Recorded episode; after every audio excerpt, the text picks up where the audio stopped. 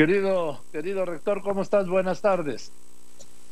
Joaquín, muy buenas tardes a ti, a todo el, auditorio. Joaquín, escuchaba tu reflexión de hace un rato, que cierta es eh, en el sentido de decir no estamos viendo todavía nada de lo que viene.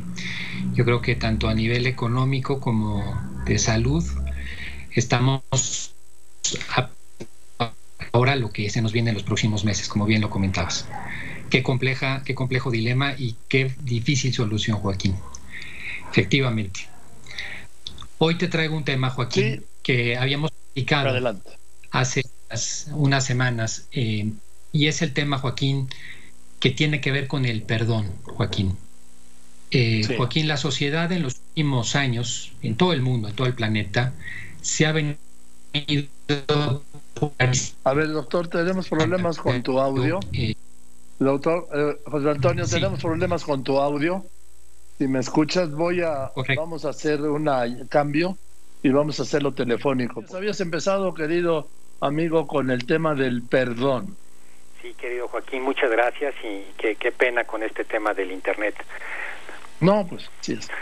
Que, en fin, pues oye, mira, te comentaba que estos últimos años eh, a nivel global, sobre todo eh, la última década, se ha polarizado mucho la sociedad aunque algunos sacan rentabilidad de ello, Joaquín, y, o a otros ven el mundo como un lugar de necesario enfrentamiento, en donde una postura debe de primar o vencer a la otra, la verdad es que es imposible salir de temas como la pandemia, como la crisis económica o el calentamiento global sin unidad.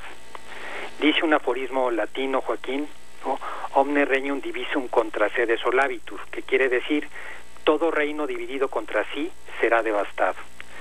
Maquiavelo, desde la perspectiva contraria, señala la máxima que muchos recuerdan, divide y vencerás. El camino de la unidad, Joaquín, es el perdón, que antes que la dimensión social y política posee una dimensión personal.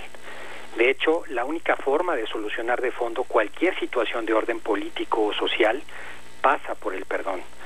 Baste recordar el pacto de la Moncloa en España o el modelo de gobierno de Nelson Mandela o la perspectiva de Gandhi como ejemplos. Esa es la dimensión social y política del perdón. Sin embargo, la fuente del perdón es el corazón del hombre.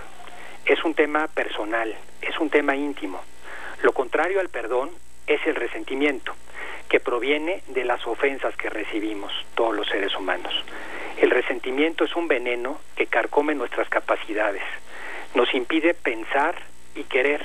De hecho, podríamos decir que nos impide desarrollarnos como personas.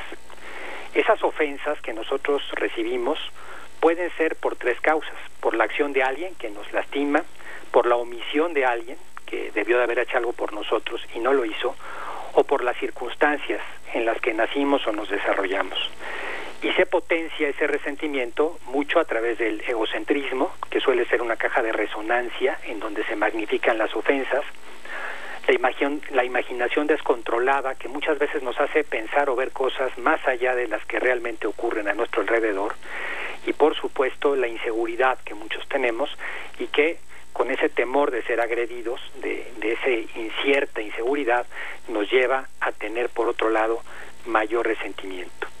En ese sentido, la forma de combatir es el acto de perdonar, que hay que decir que es el acto de mayor dominio y fortaleza que puede realizar un hombre. Desde la antigüedad ya se discutía cuál era la mayor prueba de la omnipotencia de un ser creador del universo. Para aquellos que creen en la existencia de un Dios, ¿cuál era? ¿Cuál era esa parte de la omnipotencia? Lo que hace verlo como un ser todopoderoso.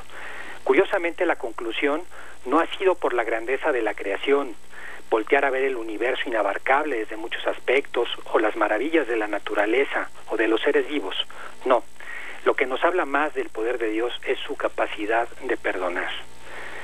Por ello no hay que confundir el verdadero perdón con una falta de fortaleza para defender lo justo.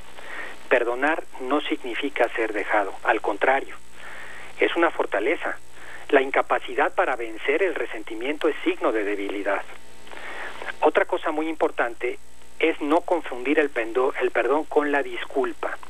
La raíz de la palabra disculpa es que no hay culpa, que pudo haber habido un accidente porque alguien lo tuvo con nosotros, una distracción, un error o ignorancia, que deja sin culpa la ofensa. En cambio, cuando hay una ofensa deliberada, cuando hay verdadera culpabilidad, se requiere el acto del perdón, acto profundamente relacionado con la misericordia y la fortaleza.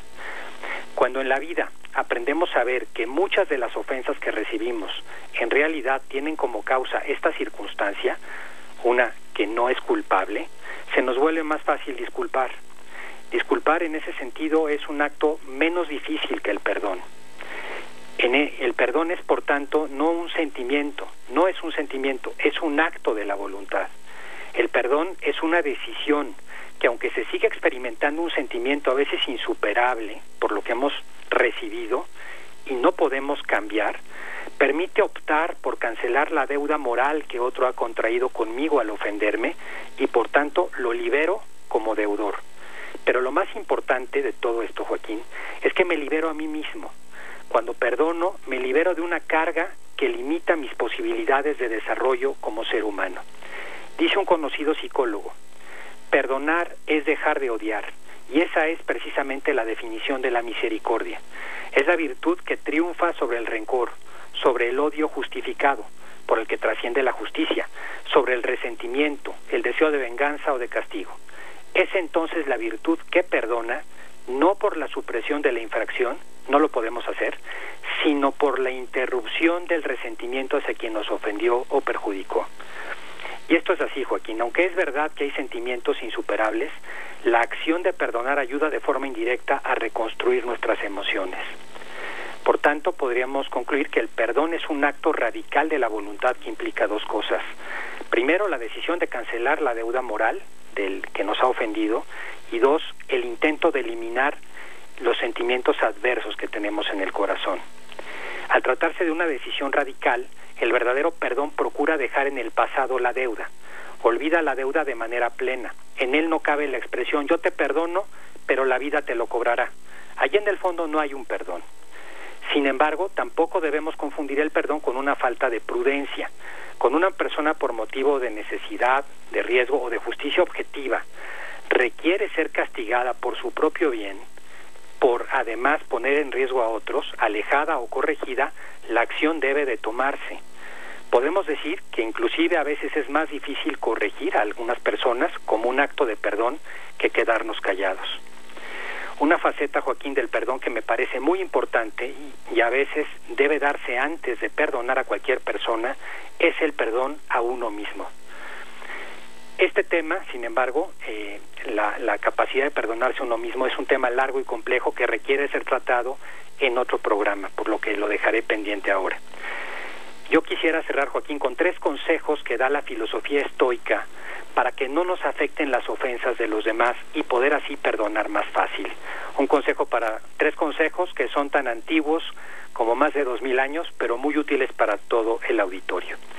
Hay que recordar, Joaquín, que el 75% de lo que hablan las personas es sobre otras personas. Y así es que de alguna manera las ofensas o lo que hablen sobre nosotros siempre va a ocurrir. En ese sentido, el primer consejo de los estoicos, y esta lo tomo del emperador Marco Aurelio, que es recordar el orden del universo. Eh, lo cito textualmente, cuando despiertes en la mañana, dite a ti mismo, la gente con la que hoy trataré serán entrometidos, ingratos, arrogantes, deshonestos, celosos y maleducados. Son así porque no pueden distinguir el bien del mal, pero yo he visto la belleza del bien y la fealdad del mal. Recordando este orden, de alguna manera nos alejamos de la ofensa. Un segundo consejo, que es muy interesante, también de los estoicos, acepta la verdad y rechaza las cosas sin sentido. Y es que, Joaquín, a veces tenemos la piel muy delgada, nos falta la madurez y tenemos que aprender a lidiar con la verdad de nuestros defectos, de nuestras limitaciones, aceptarlas. Cito aquí a, a Séneca, que tiene una frase muy interesante. Alguien hizo un chiste acerca de mi cabeza calva, la debilidad de mis ojos, la delgadez de mis piernas, lo corto de mi estatura. ¿Qué insulto hay en lo que todo mundo puede ver? Y complementa, si se habla mal de ti y es verdad, corrígete a ti mismo. Si es mentira, ríete de ella. Finalmente, con esto lo que quería decir Séneca es que el principal beneficiario de conocer nuestras limitaciones y mejorarlas somos nosotros mismos. Y la tercera y la más importante de todas, Joaquín, desde mi punto de vista, es huir de nuestro ego. Hay que aprender a distinguir nuestro verdadero yo, que es nuestra alma, de nuestro ego. Comprender que mi verdadero yo vive en el presente, no en un futuro imaginario de desgracias o en un pasado esclavizado por malos recuerdos. Tenemos que encontrar dentro de nosotros mismos el crecimiento del yo verdadero. Lo que se ofende no soy yo, es mi ego. Y aquí cito nuevamente a Marco Aurelio. Se buscan retiros en el campo, en las costas, en el monte. Tú también sueles anhelar tales retiros, pero todo esto es de lo más vulgar, porque puedes, en el momento que te apetezca, retirarte en ti mismo. En ninguna parte el hombre se retira con mayor tranquilidad y con más calma que en su propia alma, sobre todo el que posee en su interior tales bienes que si se inclina hacia ellos, de inmediato consigue una tranquilidad total. Joaquín.